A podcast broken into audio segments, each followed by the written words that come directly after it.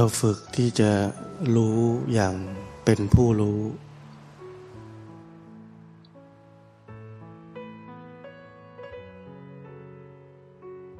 รู้อย่างผู้รู้นี่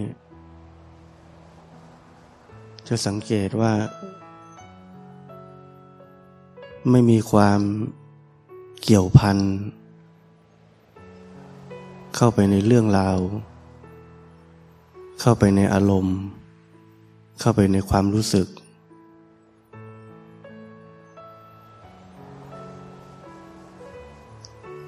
เหลือแค่รู้ล้วนๆ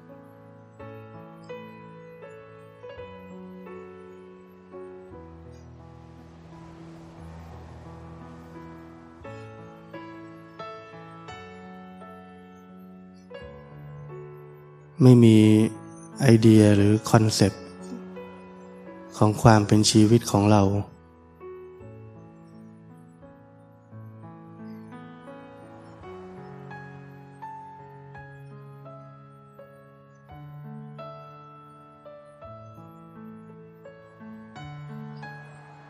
เป็นเรื่องของ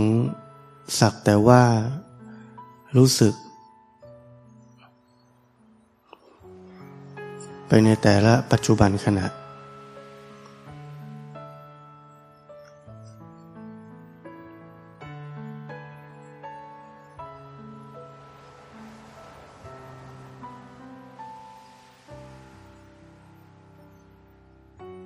เมื่อเรานั่งอยู่แบบนี้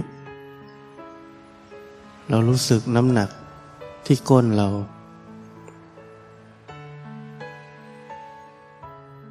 มันไม่ใช่ชีวิต มันไม่มีเรื่องราว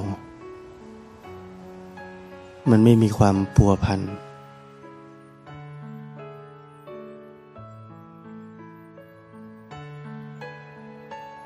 มันเหลือแค่รู้สึก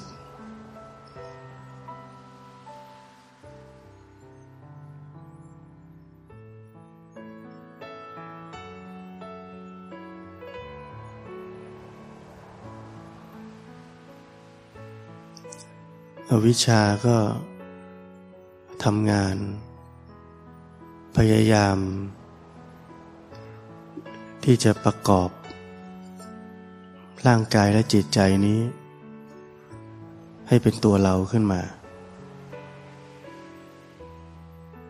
ให้ความรู้สึกว่ามีเราอยู่ในร่างกายและจิตใจนี้จริง ๆ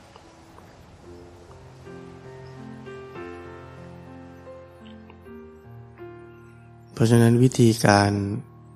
แค่รู้สึก ในแต่ละปัจจุบันขณะ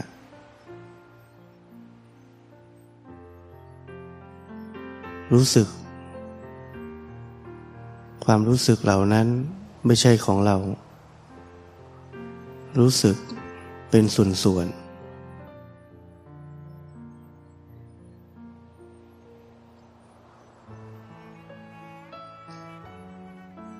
มันเป็นการแยกออก ในขณะเดียวกัน มันป้องกัน การที่ทุกอย่างที่เรียกว่ากายและใจนี้ จะล้อมรวมกัน กลายเป็นชีวิตของเรา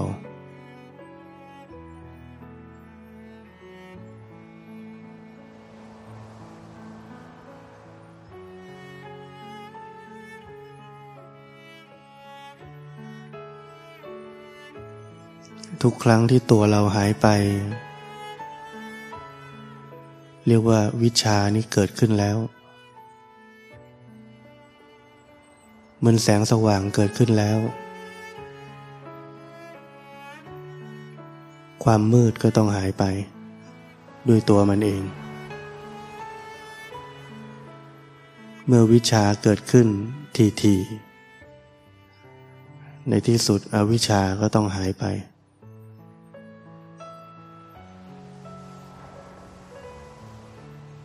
มันเป็นธรรมชาติ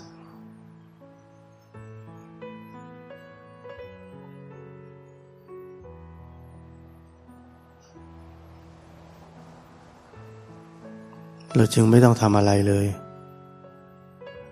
นอกจากรู้ จุดไฟ แห่งการรู้ขึ้นมา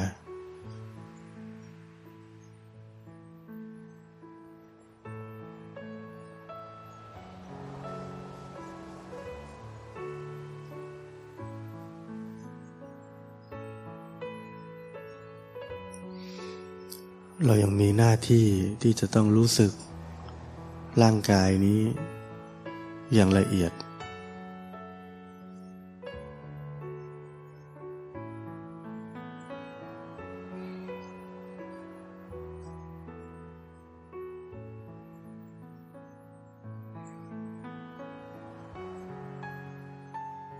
เรายังมีกิจที่จะต้องทำยังไม่จบกิจ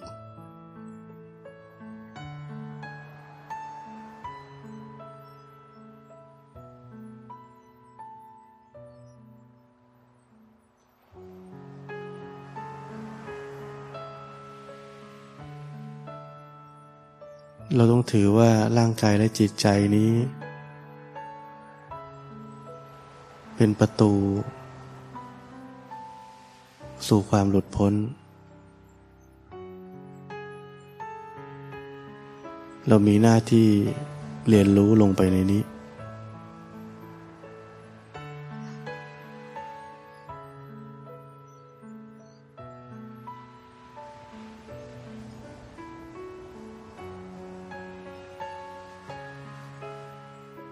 เราไม่ได้มีหน้าที่คิด เพลิดเพลินฟุ้งซ่าน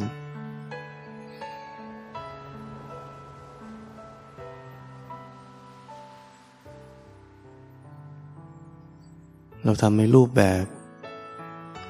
เพื่อจะฝึกนิสัยใหม่ ฝึกที่จะรู้สึก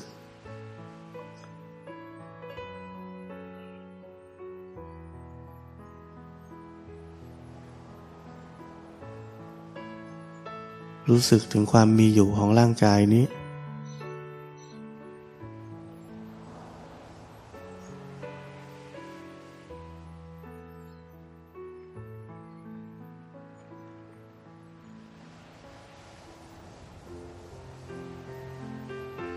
รู้สึกถึงการทำงานของมัน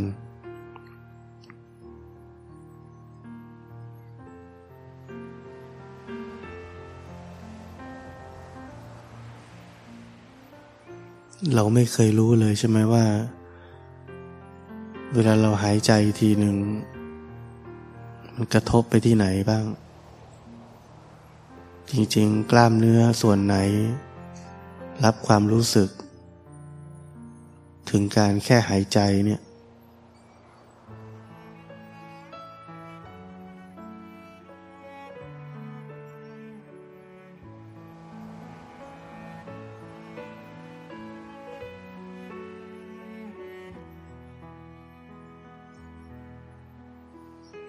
การฝึกจะรู้สึกแบบนี้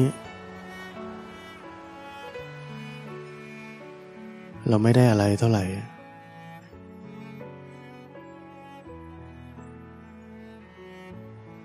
แต่สิ่งที่ได้คือ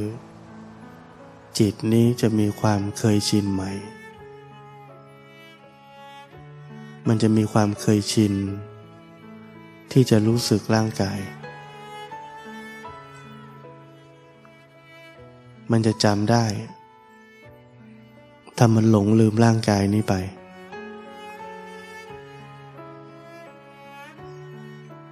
ผลที่ตามมาคือมันจะเกิดสติขึ้นมา เมื่อหลงลืมร่างกายนี้ไป สติที่ว่านี้ เป็นสติอัตโนมัติ เป็นสัมมาสติ เป็นสิ่งที่เราทำขึ้นมาไม่ได้ เราได้แต่สร้างเหตุแบบนี้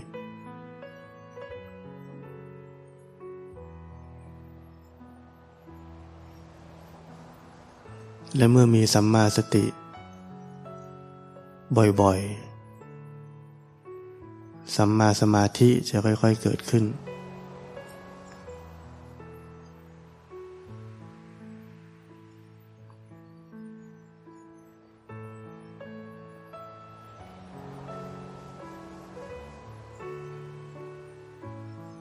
เมื่อสัมมาสมาธิเพียงพอ เราก็จะเห็น สภาวะใด ๆ นั้น ตามความเป็นจริง หรือที่เรียกว่าวิปัสสนาญาณจะเกิดขึ้น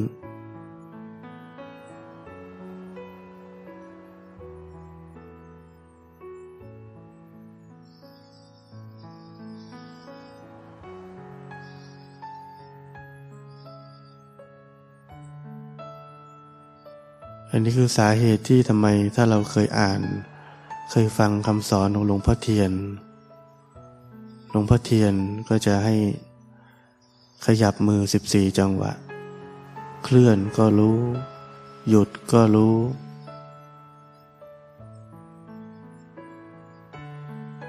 ให้เราสนใจร่างกายนี้ตลอดเวลา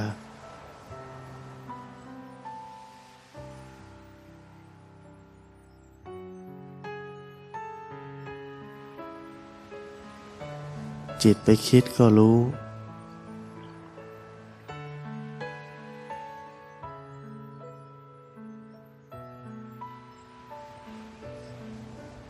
หลวงพ่อเทียนก็ไม่เคยอ่านหนังสือ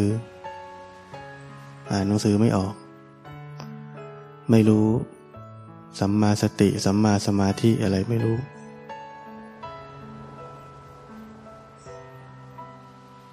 แต่ทำแบบนี้แหละ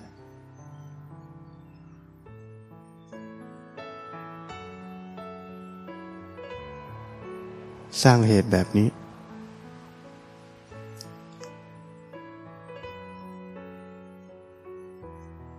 ผลลัพธ์เกิดขึ้นกับตัวท่านเอง ภายในสามวัน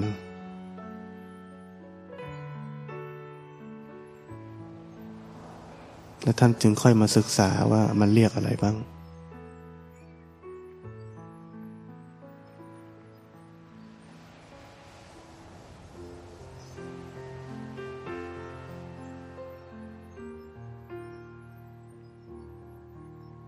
ราะนั้นอย่าเข้าใจว่า การที่เราทำเรื่องซ้ำซากแบบนี้ มันเป็นเรื่องตื้นๆ ดูไม่หรูหราไฮโซ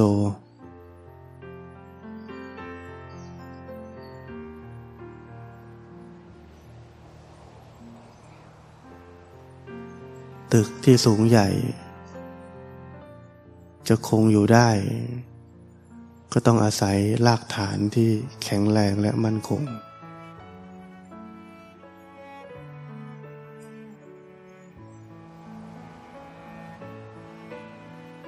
ความรู้สึกตัว ความที่ไม่ลืมร่างกายนี้ คือรากฐาน ของทุกสิ่งทุกอย่าง ที่จะเติบโตขึ้นไป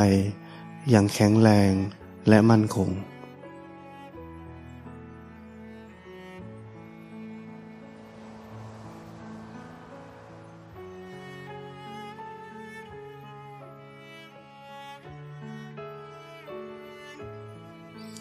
มันไม่ใช่เรื่องยากที่ผมพูดไปทั้งหมด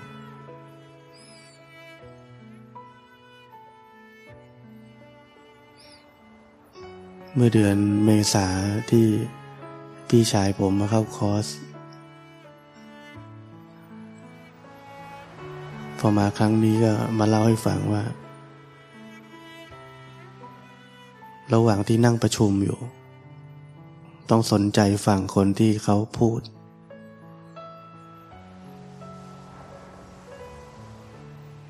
แล้วเขาบอกว่าอยู่ดีๆเขาเรียกไม่ถูกอะอยู่ดีมันกลับมารู้สึกตัวปุ๊บ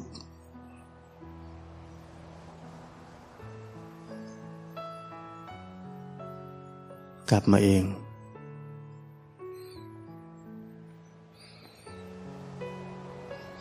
ผมเลยบอกว่าอันนี้แหละ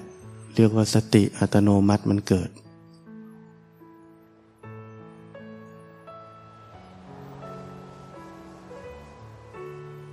เขาบอกเขาไม่ได้ทำอะไรเลย มันอยู่ดีก็ปึ๊บกลับมาเองจนเขารู้สึก Amazing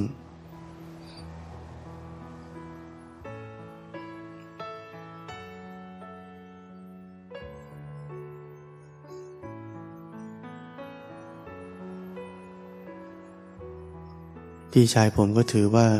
เป็นผู้ที่น่าจะปฏิบัติธรรมน้อยที่สุดในบรรดาพวกเราทุกคน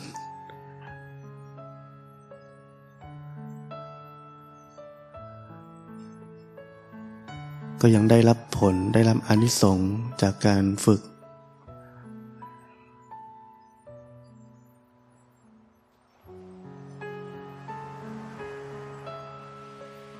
เพราะนั้นไม่ใช่เรื่องยาก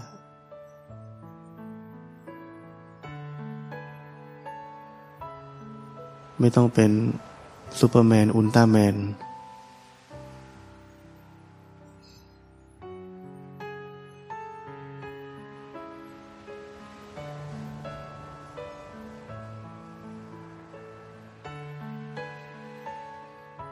ค่เป็นคนที่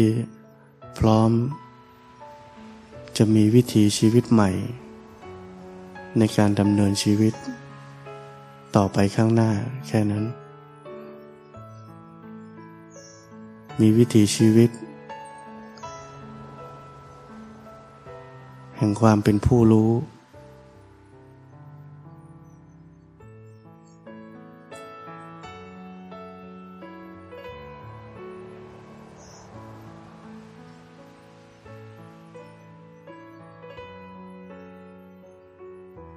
และฝึก ที่จะรู้ อย่างเป็นผู้รู้ ไม่ใช่รู้ อย่างที่อยากจะรู้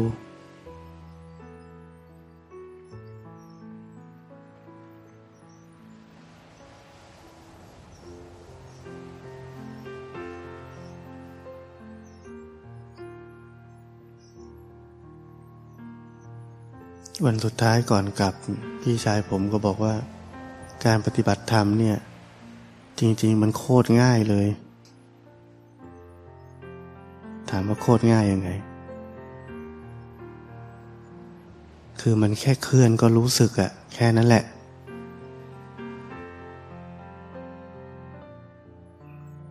เขาจับความได้ว่าตอนที่ผมถามว่า เนี่ยเมื่อกี้เอี้ยวตัวไปรู้สึกไหม เขาบอกว่าคำถามนั่นแหละทำให้เขาเข้าใจว่าอ๋อมันง่ายแค่นี้เองเหรอ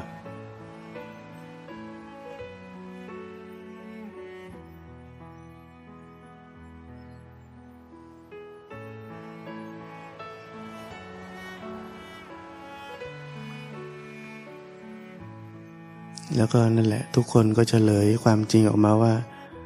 เมื่อก่อนคิดว่ามันต้องยากกว่านี้ มันน่าจะมีอะไรพิเศษกว่านี้ น่าจะเป็นอะไรที่เราคงทำไม่ได้ ต้องใช้ความสามารถมาก จริงๆ มันคือเรื่องที่อยู่ในชีวิตของเราตั้งแต่เกิดอยู่แล้ว แต่เราคาดไม่ถึงว่า แค่นี้เองเหรอ